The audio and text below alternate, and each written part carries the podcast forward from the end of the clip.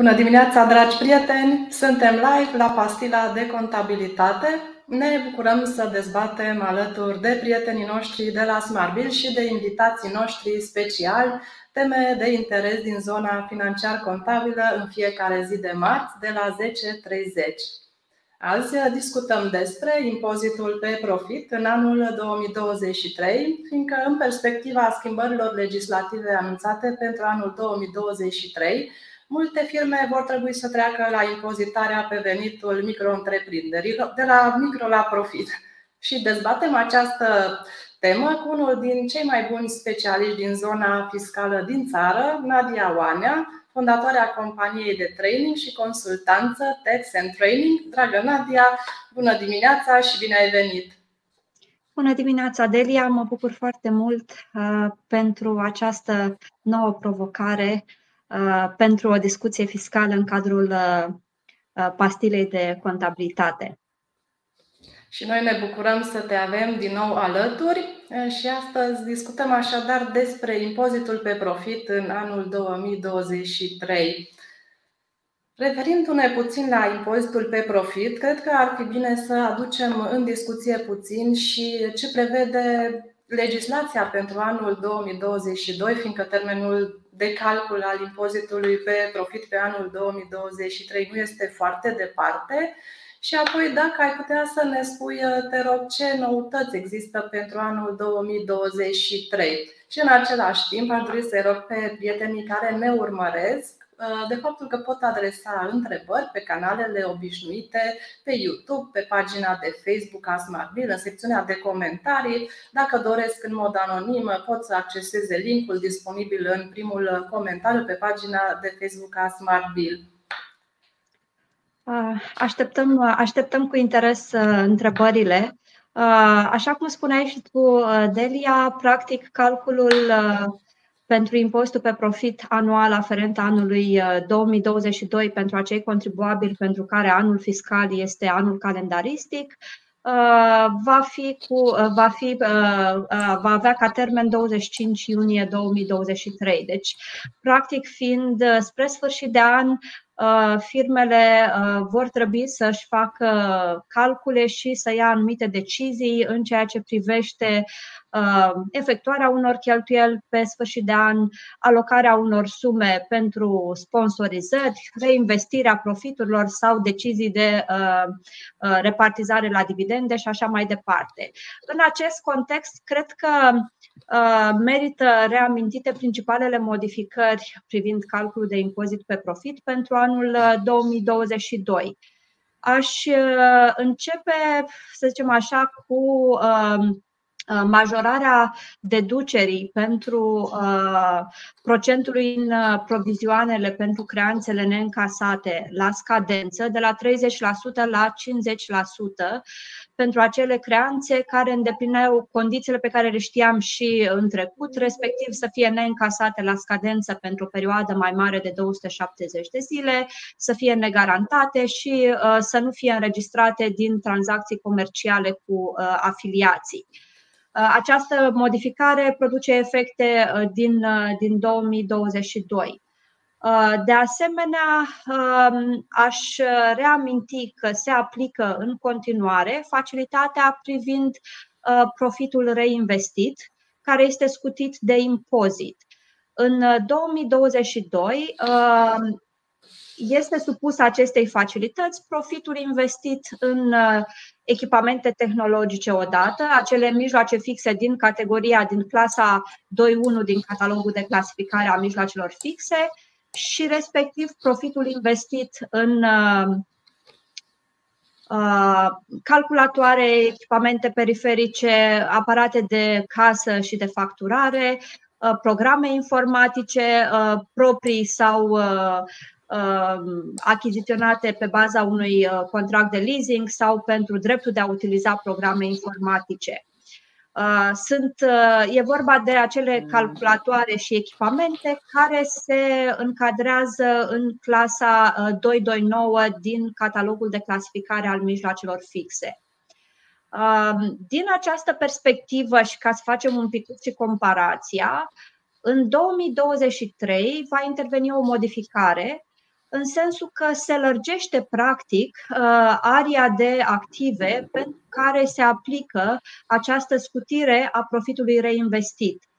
Respectiv, din 2023, pe lângă echipamente tehnologice și partea de calculatoare, tehnică de calcul și uh, programe informatice, Uh, mai avem uh, două categorii de uh, active care se adaugă. Sunt activele corporale utilizate în activitatea de producție și procesare, respectiv activele de retehnologizare. Aici, această prevedere a fost introdusă prin ordonanța 16 din august și Practic, ordonanța ne spune că ar trebui să urmeze un ordin prin care să se detalieze care sunt aceste active. Pentru ele nu avem încă un cod de clasificare din catalogul de clasificare al mijloacelor fixe, dar iată, este o oportunitate din 2023 pentru uh, societățile plătitoare de impozit pe profit să reinvestească profiturile pentru această activitate de producție, procesare sau pentru retehnologizare și să beneficieze de scutire uh, de impozit. E, aș spune, o oportunitate foarte bună atât pentru plătitorii care în momentul de față sunt supuși impozitului pe profit, cât și pentru acele companii care din 2023 uh, sau ulterior anului 2023 vor intra sub incidența uh, impozitului pe profit, pentru că nu mai îndeplinesc condițiile de micro-întreprindere, fie la sfârșitul anului 2022, fie din 2023 uh, încolo. Uh, și aici cred că merită să amintim întreagăt faptul că uh, Ordonanța 16 este uh, în acest moment în proces de dezbatere legislativă în Parlament. Ce știm până acum din forma care a trecut de Camera Deputaților este că este încă în discuție acel plafon de 500.000 de euro, de la care în sus firmele vor deveni plătitoare de impozit pe profit. Practic, discuția este dacă depășirea plafonului ar trebui să se întâmple la 31 a 12 a 2022 sau începând cu 1 ianuarie 2023 dacă se depășește acest plafon. Deci, practic, este cumva o prevedere care ar corecta, aș spune, o situație care ar genera aplicarea retroactivă a unor a unor uh, schimbări fiscale și vine cumva, aș spune eu, să corecteze o inechitate creată, uh, doar că multe dintre companiile care activează pe piață deja au, au luat măsuri pentru a evita trecerea la impozit pe profit, au început divizările de firme, au început uh, deschideri de noi firme, așa încât să își împartă activitatea. Cum, cum vezi această măsură, Nadia? În esență, Știam de la început, de când s-a introdus impozitul pe venitul micro-întreprinderilor, că ea este o măsură tranzitorie uh, menită să încurajeze Uh, ca să zicem așa, uh, firmele uh, mici în România printr-un sistem de impozitare, printr-un sistem de calcul a impozitului mult mai facil, ca să zicem așa. Practic, un procent aplicat la total venituri reprezintă un calcul mult mai simplu decât calcul de impozit pe profit, care, așa cum o să vedem în cursul zilei discuției de astăzi, e un calcul destul de complicat, ca să zicem așa. Uh, Uh, și de asemenea uh, o, modale, o, o, o formă de impozitare mai redusă a firmelor uh, care au nevoie de stimulente pentru a se dezvolta. Deci știam de la început că este o măsură, ca să zicem așa, pe o perioadă nu nedefinită de timp, Uh, acum este adevărat că modificările ar trebui uh, să. modificarea în sine și creșterea fiscalității pentru foarte multe întreprinderi mici nu vine în cel mai uh, prielnic moment din perspectivă economică. Și în același timp, iarăși este, este lăudabil totuși că în Parlament Uh, s-a discutat cel puțin faptul ca dacă până la sfârșitul anului nu depășești plafonul de un milion de euro, în anul următor să fii tot micro-întreprindere și de-abia de la acel moment când depășești plafonul nou de 500.000 de euro să treci la regimul uh, impozitului pe profit. Cumva este fer pentru contribuabil pentru că acea modificare s-a întâmplat undeva în a doua jumătate a anului, iar contribuabilii nu au avut posibilitatea să Uh, gândească, să, să realizeze care este efectul acelor modificări și să planifice corespunzător. Uh, aș putea discuta foarte mult pe, pe această temă, dar aș vrea totuși să ne întoarcem la, la, la calculul impozitului pe profit. Uh, doar, doar am vrut să, să, să facem atenție uh, uh, pe, pe colegii noștri din, din audiență asupra faptului că ce discutăm astăzi este posibil să impacteze și firme care în momentul de față nu calculează impostul pe profit, ci sunt plătitori de, de impozit pe venitul micro-întreprinderilor. Mulțumim, Nadia. Vorbeai mai înainte despre facilitatea de profit reinvestit. Cum se face calculul profitului impozabil în această situație? Aici este bine de știut că avem deja o serie de elemente care se scad din impozit Uh, atunci când calculăm uh, profitul impozabil și avem și o ordine pe care o prevede uh, codul fiscal de aplicare a acestor reduceri sau scutiri din impozit. Cu voia organizatorilor, aș, aș vrea să lucrăm pe un exemplu practic, pentru că suntem profesioniști în domeniul contabil și fiscal și ne plac, ne plac mai mult cifrele. Uh, și cred că este cel mai uh, simplu să și uh, vedem pe un exemplu practic cum se calculează.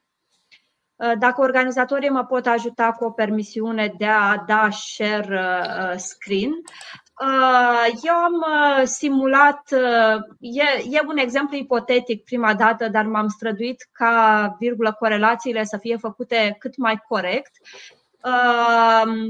avem, uh, lucrăm pe un exemplu al, unui, uh, al unei firme uh, care are un rezultat brut de 47 de milioane 973 de mii de lei. Avem niște cheltuieli nedeductibile de, de 12 milioane 325 de mii de lei care sunt reflectate pe declarația 101. Uh, uh, avem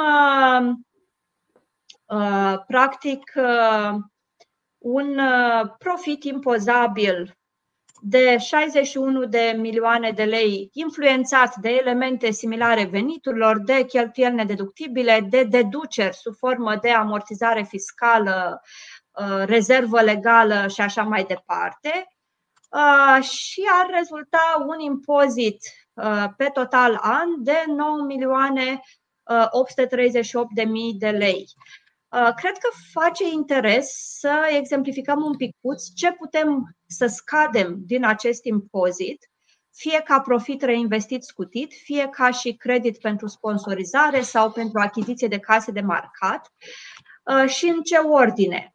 Uh, pe exemplul uh, meu, uh, nu am complicat exemplu astfel încât firma să mai aibă și un sediu permanent sau să plătească impozit cu reținere la sursă în străinătate, deci nu avem credit fiscal extern, dar este important de menționat că acesta s-ar scădea primul din impozitul datorat, dar avem o reinvestire a profitului și pentru ușurința calculului am ales să exemplificăm reinvestirea în trimestrul 4 al anului 2022 în uh, calculatoare uh, și echipamente periferice și programe informatice de 35.000 de lei și în echipamente tehnologice de 2.887.000 de lei.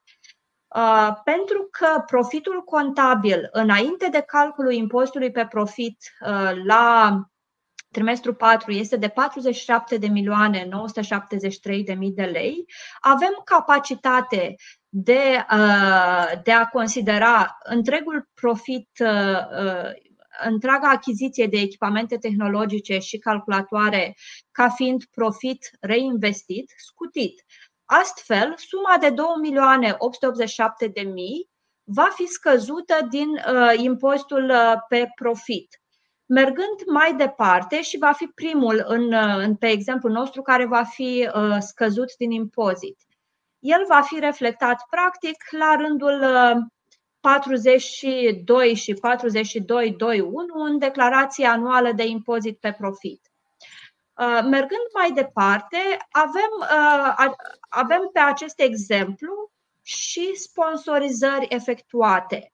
Uh, aici, modificarea în anul 2022 de luat în seamă este aceea că sponsorizările efectuate în an se deduc strict din plafonul de credit fiscal intern în an și nu se mai pot reporta așa cum pentru uh, sponsorizările făcute până la sfârșitul anului 2021 aveam reportare pe șapte ani consecutiv dacă în an nu aveam limită de sponsoriz- limită pentru credit fiscal. Această modificare se aplică din acest an 2022, iar firmele trebuie să fie foarte atente și să decidă sponsorizările abia când știu exact cât este limita uh, acestui credit fiscal intern, pentru că riscă practic să facă sponsorizări, acestea să fie cheltuieli nedeductibile și în același timp să nu poată să deducă respectivele sponsorizări din uh, impostul pe profit Uh, curent, respectiv din anii următori. Pe acest exemplu și reamintesc, limitele pentru creditul fiscal din sponsorizare nu s-au modificat. Uh, limita este practic minimul dintre 0,75 din cifra de afaceri și 20% din impozitul pe profit. Uh, pe exemplu nostru avem o cifră de afaceri care, la care a aplicat 0,75 ne dă 11 milioane 441 de mii de lei, deci din perspectiva cifrei de afaceri o limită destul de generoasă, iar limita la impozitul pe profit, atenție, este practic impozitul de 9 milioane 881 minus profitul reinvestit scutit. Da? Deci la acesta aplicăm practic limita de 20% și avem o limită limită de 1.390.000, minimul dintre cele două ar fi 1.390.000. Uh, avem sponsorizări reportate din anul 2020 de 1.132.000, avem sponsorizări reportate din 2021 de 155.000 și avem sponsorizări efectuate în 2022 de 209.000 de lei. Uh, ce se, ce se va lua ca și credit fiscal în an? Va trebui mai întâi să mergem în ordine cronologică și să, re, să lichidăm uh, sumele reportate, respectiv avem capacitate și pentru reportul din 2020 și pentru reportul din 2021 și ne mai rămâne o sumă de 102.000 de lei uh, credit fiscal aferent sponsorizărilor din an. Deci iată că, din păcate, din cele 209.000 de lei sponsorizate în cursul lui 2022, 106.000 nu au capacitate pentru uh, a lua credit fiscal în 2022 și nu se vor reporta. Uh, ca să se evite o asemenea situație, practic e recomandabil, așa cum spuneam, ca acest calcul să se facă cât mai aproape de data calculului anual de impozit, deci este foarte posibil ca 2022, 2023, dacă această modificare uh, rămâne valabilă și nu, sunt, nu avem semne că s-ar modifica, foarte probabil că această activitate de sponsorizare, mecenat, burse private, uh, va fi ca parte a um, activității de CSR, de Corporate Social Responsibility a, a firmelor, uh, să fie o activitate în ultimul trimestru al anului, cât mai aproape de calculul impozitului. Uh, e foarte important de știut că dacă totuși până la sfârșitul anului nu am decis să sponsorizăm pentru că nu știam care este limita, avem șase luni după uh, închiderea anului în care putem uh, redirecționa o sumă din impozit prin depunerea unui formular la ANAF către entitățile non-profit pe care dorim să le sponsorizăm. Evident, pentru acele sponsorizări făcute deja în timpul anului, rămâne în continuare obligația depunerii formularului 107 până la termenul de uh, depunere a impozitului pe profit. Tot pe calculul meu, pentru reamintire, am considerat că avem o firmă de producție în cazul nostru, dar care are un magazin și a deschis un magazin uh, propriu de desfacere cu amănuntul și un magazin de fabrică și a trebuit să se doteze cu casă de marcat, iar pentru respectiva casă de marcat are posibilitatea să-și ia uh, credit uh, fiscal. Din ce? Din ce rămâne după ce am scăzut profitul scutit reinvestit și după ce am scăzut creditul pentru sponsorizare. După cum vedeți, suma este mică și reamintesc că această sumă uh, este nedeductibilă, este cheltuială nedeductibilă la calculul impozitului pe, pe profit. Poate că merită reamintit și faptul că din 2022 Uh, în limita creditului fiscal de sponsorizare ar intra și um, cheltuielile privind bunurile, mijloacele financiare și serviciile acordate către UNICEF sau alte organizații internaționale, în cazul în care sunt firme care ar dori să facă uh, genul acesta de uh, activități în favoarea UNICEF. Cam, cam astea sunt uh, sumele care se pot uh, scădea din impozit înainte de calculul reducerilor pentru creșterile de capital pentru, uh, pe baza ordonanței 153 pe, pe 2022. Nadia ne, ne întreabă mai multe persoane care ne urmăresc dacă ne puteți da și nouă un exemplu Excel cu impozitul pe profit, ne întreabă Reli Began. De asemenea, doamna Cristina Ida ne întreabă dacă este posibil să primim un PDF cu acest mod de calcul al impozitului pe profit în 2023. Vom, vom, vom face, prin, cu ajutorul organizatorilor, vom face posibil ca acel PDF să ajungă la uh, urmăritorii noștri. Mulțumim, uh, Nadia. Cred că Delia ar merita să discutăm un picut și despre reducerile uh, privind creșterile de capital, pentru că, practic, pentru anul 2022 și următorii ani 2023, deja vorbim de trei reduceri la calculul impozitului pe profit care ar putea să fie aplicabile. Uh, aș vrea doar să-mi confirmați că s-a schimbat slide-ul și pe share screen. Deocamdată așteptăm, uh, așteptăm să se dea accept. Um, Acum se încarcă și se vede perfect. calculul impozit final. Bun. Uh, doar da, să-mi spuneți dacă se vede uh, pe ecran uh, slide-ul cu OUG 153. Da, se văd acele procente de reducere. Perfect. Perfect. E în regulă. Haideți să vedem pe exemplul nostru. Deci doar reamintesc pentru urmăritorii noștri că avem trei tipuri de reduceri care toate se pot aplica începând cu 2022. În primul rând, dacă avem capital propriu pozitiv, în 2022 vom aplica o reducere de 2% din impozit. În al doilea rând, dacă avem o creștere a capitalului propriu ajustat față de 2021, în funcție de cât de mare este procentul de creștere al capitalului propriu ajustat, putem aplica un anumit procent de reducere la calculul impozitului pe profit. Și în al treilea rând, dacă ne raportăm la anul de bază care este 2020 și în 2022 avem o creștere față de anul 2020 a capitalului propriu ajustat, în cazul acesta uh, și depășim pragul minim de creștere specificat în OUG 53, atunci, practic, mai avem un procent de 3% reducere la impostul pe profit. Am pus eu aici pentru reamintirea, uh, reamintire și ce înseamnă capital propriu ajustat Uh, principala diferență între capitalul propriu și capitalul propriu ajustat este că la capitalul propriu ajustat nu luăm în considerare profitul din an și respectiv repartizarea prin 129 uh, ceea ce, practic, așa cum veți vedea pe exemplu de calcul, face diferența uh, între firme care au decis repartizarea la dividende în anii anteriori a profiturilor sau a profiturilor interimare în anul curent versus uh, nerepartizare și păstrarea profitului ca profit reportat pentru reinvestire și așa mai departe sau repartizarea la alte rezerve.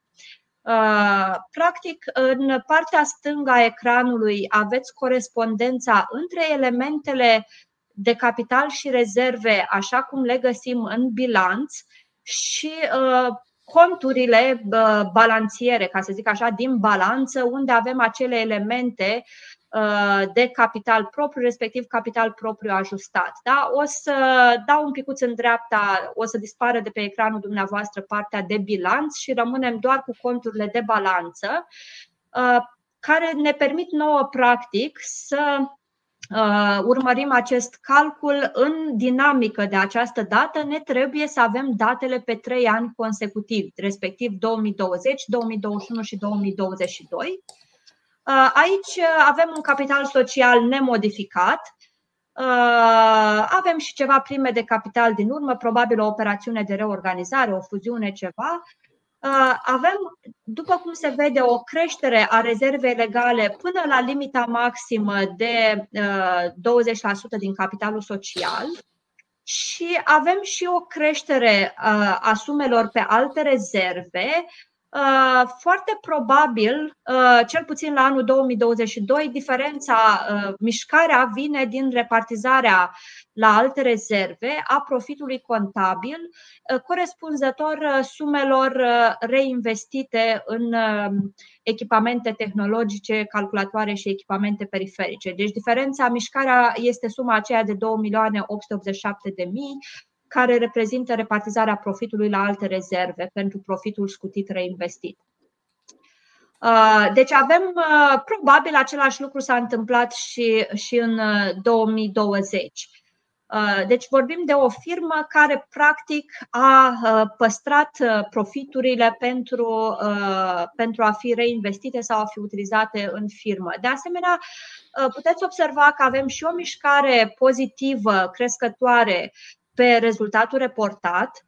Deci, practic, nu am avut o distribuire a profiturilor la dividende în ultimii trei ani uh, și pe 129 pe repartizarea profiturilor avem doar sumele aferente rezerve legale. Deci, practic, nu am avut nici parte de dividende interimare.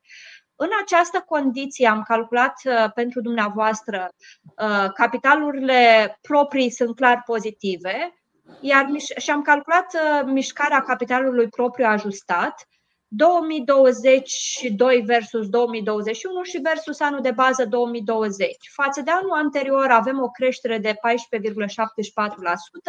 iar față de anul de bază de referință o creștere de 34,22%. Pentru creșterea de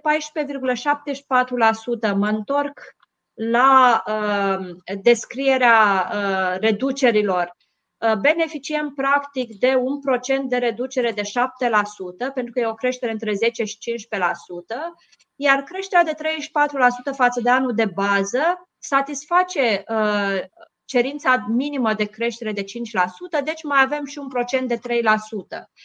Este important de reamintit faptul că cele trei reduceri se cumulează, deci vom avea un procent de reducere de 2 plus 7 plus 3%, adică o reducere de 12%, care se aplică, m-am întors la slide-ul uh, de uh, calcul a uh, ceea ce se scade din impozit și, practic, procentul de 2% se aplică de data aceasta la impozitul pe profit, minus profitul scutit reinvestit, minus creditul fiscal pentru sponsorizare, minus creditul fiscal pentru case de marcat și avem o reducere de 666.000 uh,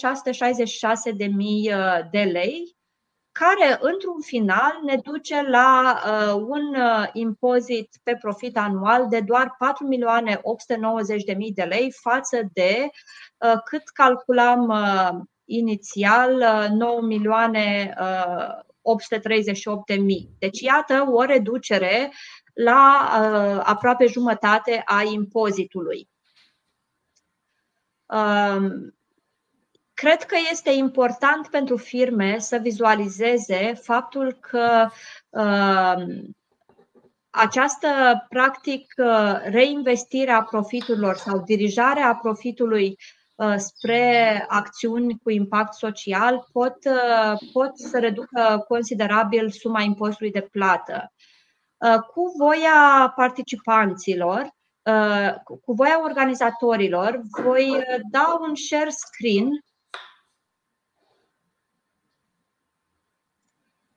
Uh, la uh, un, uh, la un alt calcul în care același contribuabil decide să nu reinvestească profiturile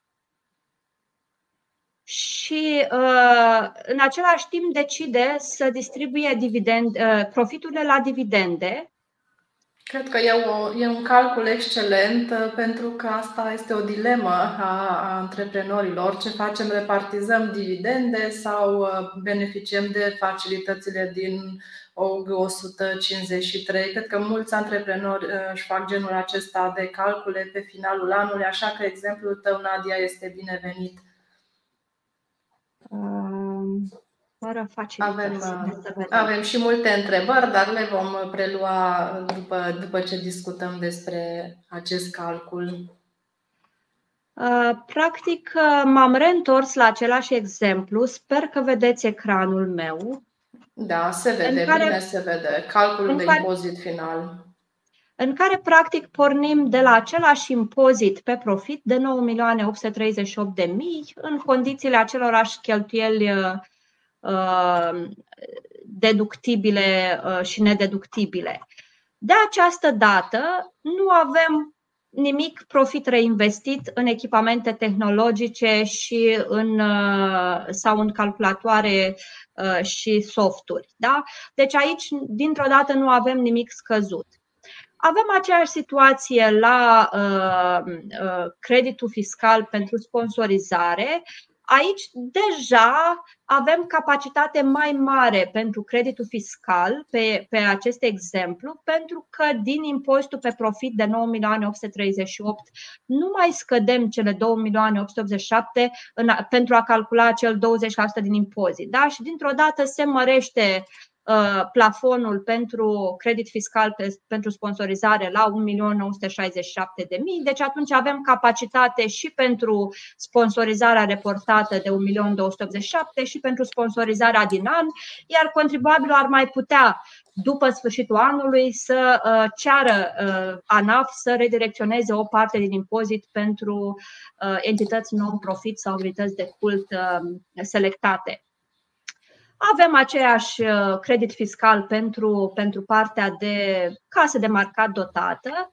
În schimb, la partea de uh, calcul al reducerilor pe OUG 153, situația de această dată uh, se modifică. Uh, din, uh, din ce cauză? Pentru că dacă Uh, ne aducem aminte, deci ne uităm pe nou exemplu. Capitalul social este același, primele de capital aceleași, rezervele legale la valoarea maximă deductibilă.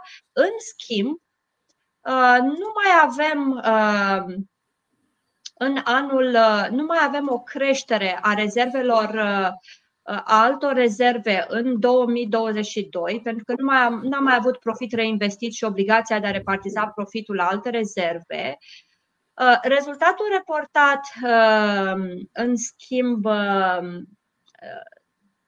ar scade și de ce? Pentru că avem o repartizare în anul 2021 de 40 de milioane la dividende și în anul 2022 uh, avem dividende interimare de 30 de milioane din profitul contabil de 47 de milioane.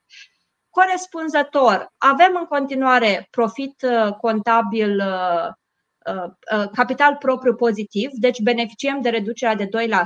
În schimb, capitalul ajustat față de anul trecut a scăzut, deci aici nu avem reducerea 2 deloc iar față de anul de bază 2020 avem doar o creștere de 1,7%, adică mai mică de acea creștere de 5% care uh, uh, e pragul minim. Deci, în consecință, avem doar o reducere de 2%, care uh, va însemna practic doar 166.000 reducere din impozit față de 666.000 uh, exemplu anterior.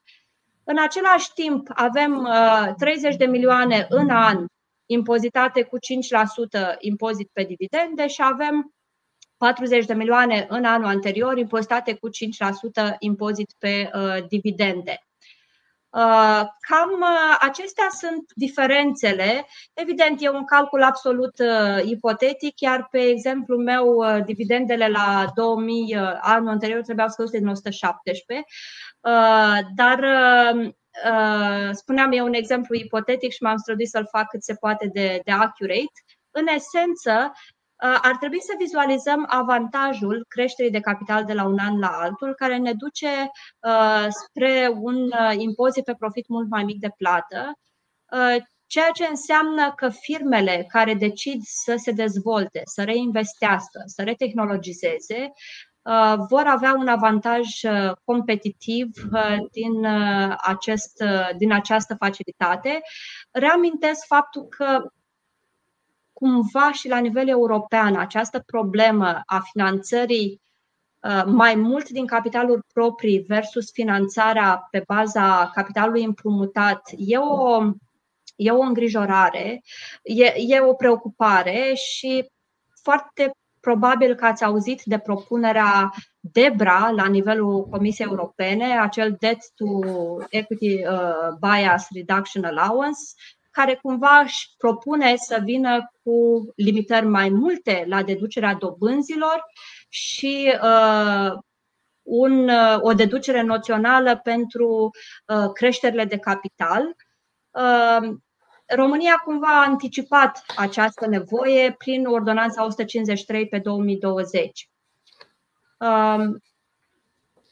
Cam, cam, cam așa să vom face calculul până în 25 iunie 2023 uh, pentru anul 2022 și, evident, în, pentru anul 2023. Mulțumim. Avem și o întrebare pe tema aplicării bonificațiilor. Cum aplicăm bonificațiile dacă trecem de la micro-întreprindere în 2022 la impozit pe profit în 2023? E o întrebare anonimă. Deci, uh, Cred că avem ceva măsuri tranzitorii. Oricum, cal- calculul capitalului uh, propriu și al capitalului ajustat se face la, ajustat se face la fel. Da? Deci, practic, uh, dacă în 2023 sunteți plătitori de impozit pe profit, vă calculați uh, capitalul propriu și capitalul propriu ajustat, vă faceți uh, calculul de creștere și dacă efectiv aveți uh, creștere Uh, versus 2021 și versus 2020, aplicați uh, reducerile. Mulțumim. Nadia, trecând acum în zona declarațiilor fiscale, ce ar trebui să știe un plătitor de impozit pe profit privind declarațiile pe care trebuie să le depună la fisc? Uh, în primul rând, avem, uh, avem de depus declarații trimestriale, respectiv impozitul pe profit trimestrial trebuie declarat în declarația 100. Uh, în funcție de tipul de, de sistemul de plată al impozitului pe profit selectat, respectiv impozit pe profit cu calcul trimestrial sau impozit pe profit anual cu plăți anticipate trimestrial, facem calculul uh, Um, uh, corespunzător fiecărui sistem în parte, dar declararea se face trimestrial. Anual, până la 25 uh, iunie uh, anul următor sau 25 al celei de-a șasea luni următoare încheierii anului fiscal, care este diferit de anul calendaristic, depunem declarația anuală de impozit, respectiv declarația 101, al cărei formular a fost schimbat în, în 2022 ca să ia în considerare uh, acest sistem de uh, scutiri, deduceri, credite fiscale despre care tocmai am povestit. Uh, de asemenea, acei contribuabili care uh, au efectuat sponsorizări, uh, au încheiat contracte de burse private sau de mecenat, uh, vor trebui să depună și declarația informativă 107.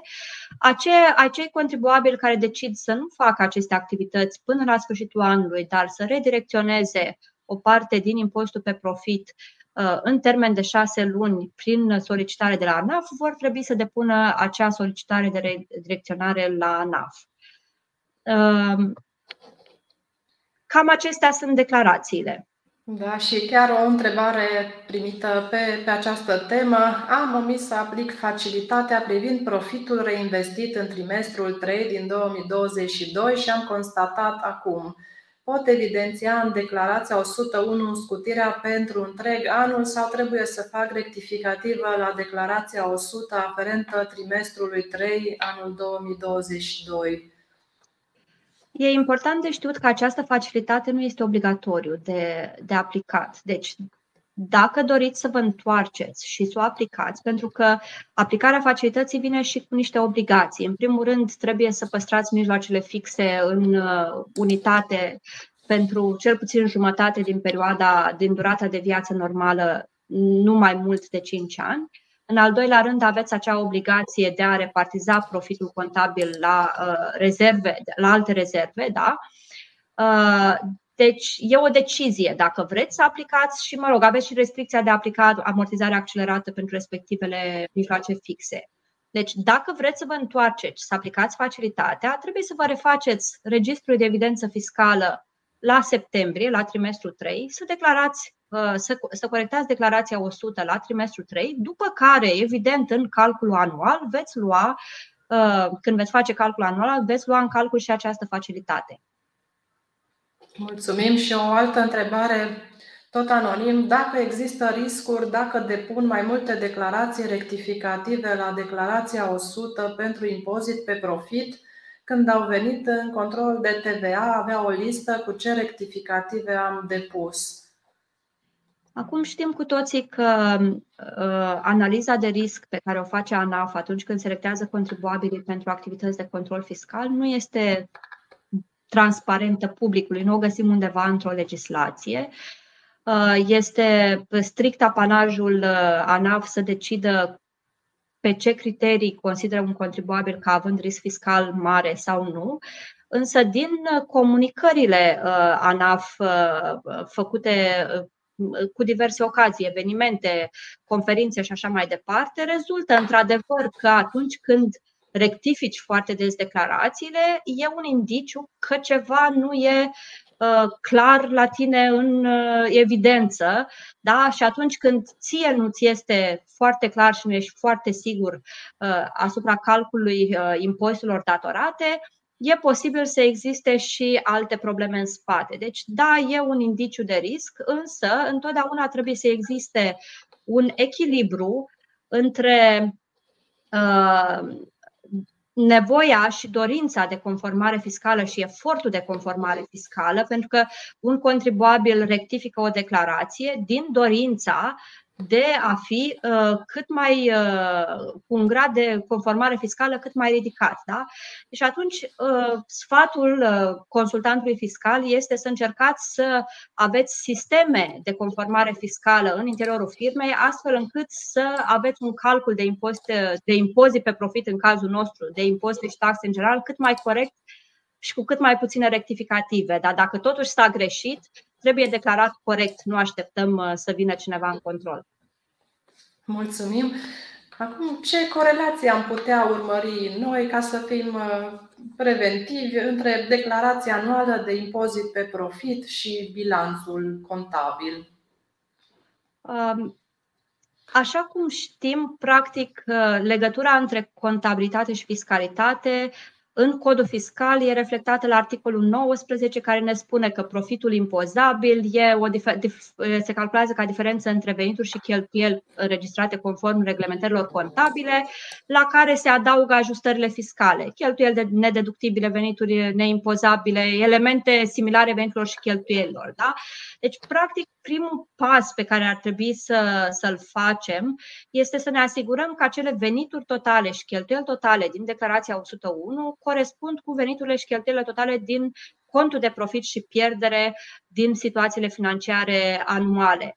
Evident, și suma declarației și suma impozitului pe profit, da, acea sumă din contul 691 ar trebui să fie uh, reflectată corespunzător în, uh, în contul de profit și pierdere. Da? Deci sunt niște corelații, dar sunt niște corelații minime, aș putea spune, pentru că restul calculului de impozit pe profit nu mai are legătură cu bilanțul, Evident, așa cum am și explicat pe exemplu, uh, atunci când calculăm creșterile de capital, iarăși ne ducem la partea de uh, conturi de capital din, uh, din bilanț, din, din situațiile financiare anuale. Mulțumim. Avem o întrebare referitoare la facilitatea de scutire pentru profit reinvestit. Um, suntem întrebați dacă o firmă care a achiziționa laptopuri clasa 229 reflectă facilitatea doar pe declarația fiscală sau mai trebuie să facă și alte documente justificative pentru a, pentru a arăta scutirea? Aici, foarte important este să nu uitați de obligația de a repartiza profitul la alte rezerve. Da? Dacă avem uh, repartizarea, atenție, se face la sfârșit de an, Uh, dacă, să zicem, am avut facilitate aplicată la trimestrul 3, pe exemplu, colegului care a întrebat sau colegii care a întrebat mai devreme, uh, la trimestrul 3 aveam profit contabil, am reinvestit profitul, am calculat facilitatea pentru profit reinvestit scutit.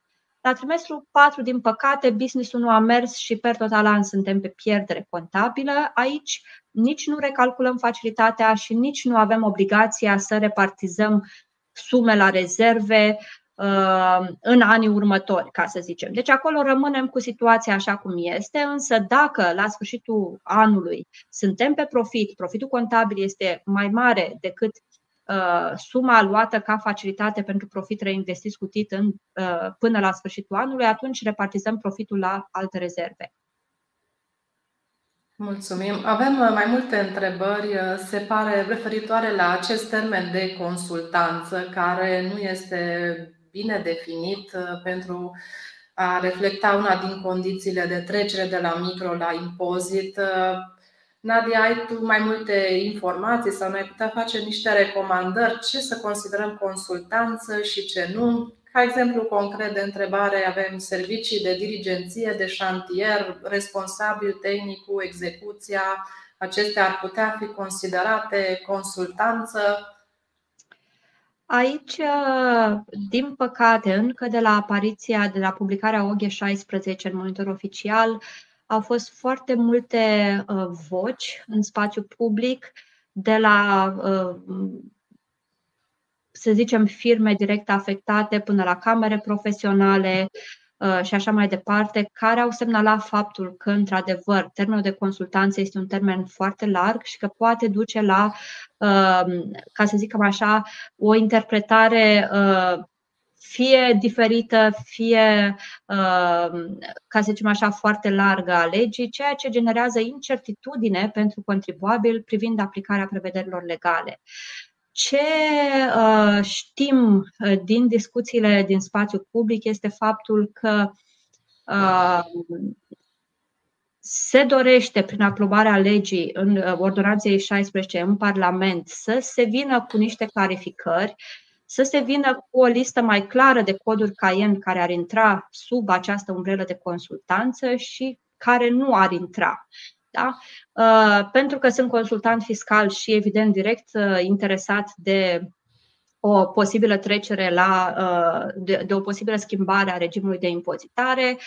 Discuțiile recente sunt în direcția excluderii activității de consultanță fiscală din sfera de aplicare a impozitului pe profit decât doar dacă optezi să treci la impozit pe profit.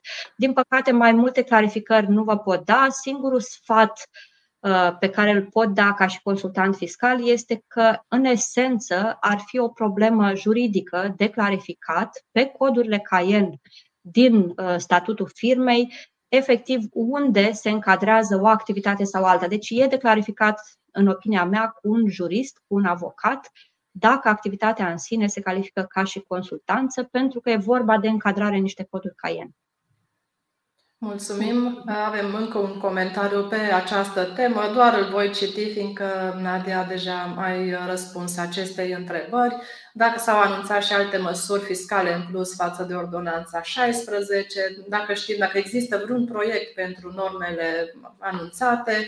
Noi avem mai multe firme care au ca în principal, care conține și termenul consultanță și nu știm ce să le sfătuim. Serviciile prestate de ei nu sunt de consultanță, dar caenul sub care operează conține și termenul consultanță și atunci ne gândim că există risc să treacă la profit din 2023 este posibil să se publice o astfel de listă cu caenuri pentru care să fie obligatorie trecerea. Da, este tocmai cea, uh, răspunsul pe care l-a, dat Nadia pentru această întrebare anterior. Uh, o întrebare legată de formularul 177, redirecționarea din impozit profit pentru sponsorizare entități prin depunere formular 177 se poate efectua și pentru anul 2021? Nu, anul 2021 practic rămâne pe regula de reportare a sumelor sponsorizate pentru care nu ați avut capacitate de scădere din uh, impozitul pe profit. Inclusiv pe exemplu meu ați văzut că în 2022 am dedus ca și credit fiscal pentru sponsorizare uh, sume reportate din 2020 și 2021. Deci doar din pentru profitul, pentru impostul pe profit din 2022 încolo intră acest mecanism al redirecționării. Tot o altă întrebare legată de formularul 177. Dacă este ceva nou, este obligatoriu să îl depunem? Ce obligații avem? Practic, nu este o obligație pentru firmă, este o opțiune dacă din impozitul anual doriți ca ANAF să direcționeze o anumită sumă către o entitate non-profit sau uh, unitate de cult, ONG și așa mai departe.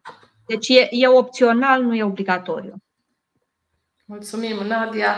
Și o ultimă întrebare. Am tot discutat despre sponsorizare, despre noutăți. Ai putea să le sintetizezi pe scurt noutățile care au apărut legate de sponsorizare, de deducerea lor din impozitul pe profit, fiindcă vedem că sunt multe întrebări referitoare la această temă, la acest capitol. Uh, deci aș putea să includ un sumar, uh, aș, aș putea să spun că anul 2022 n-a fost un an în care să se modifice dramatic regulile de calcul a impostului pe profit, însă avem, uh, avem ca să zic așa, câteva uh, lucruri esențiale. În primul rând, menținerea acestei facilități privind scutirea profitului reinvestit, care se extinde de la echipamente tehnologice, calculatoare, softuri la Uh, mijloace fixe utilizate în producție și procesare sau în activitatea de retehnologizare din 2023 și aici va fi de urmărit ce înțelege legiuitorul prin uh, mijloace fixe active uh, folosite în procesare, producție, retehnologizare. Apoi avem, din păcate, o restrângere a posibilității de a acorda sponsorizări, de a face mecenat, de a acorda burse private, uh, la uh, limita creditului fiscal într-un an, deci nu mai avem reportări de pe un an pe altul. Singurele sume care se vor reporta sunt sponsorizările făcute până la 2021 inclusiv și pentru care nu am luat credit în anul în care am făcut sponsorizare. Deci, practic, până în 2028 vom merge posibil cu reportări pentru credit fiscal pentru sponsorizare. Apoi, uh, tot în această limită pentru credit fiscal pentru sponsorizare, mai intră și uh, sumele uh, sau serviciile sau bunurile acordate către UNICEF sau alte uh, instituții similare internaționale. Uh, e interesant Uh, de urmărit ce se va întâmpla cu uh, creditul fiscal pentru educație timpurie, pentru că la sfârșitul lui 2022, teoretic, expiră suspendarea prevederilor.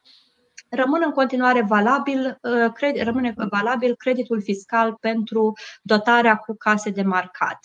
Și până în 2025 avem reduceri de impozit pe profit pentru creșteri de capital, ceea ce reprezintă un stimulant important pentru firme de a face un echilibru între uh, profituri distribuite pentru remunerarea acționarilor și profituri reținute în firmă pentru reinvestire uh, și pentru uh, susținerea activității și dezvoltarea activității. Mulțumim, Nadia! Am ajuns, iată, la finalul acestui live. Am trecut prin multe exemple concrete pentru care îți mulțumim. Am avut multe întrebări, multe întrebări la subiect și, dragi prieteni, vă mulțumim pentru interesul pe care îl arătați acestei pastile de contabilitate. Nadia, îți mulțumim pentru prezența ta în această zi și pentru amabilitatea de a ne răspunde tuturor întrebărilor. Și eu mulțumesc frumos pentru invitație, o plăcere ca întotdeauna și mulțumesc foarte mult audienței noastre și întrebărilor care au făcut uh, practic discuția mult mai practică. Mulțumim, dragi prieteni, la revedere! La revedere!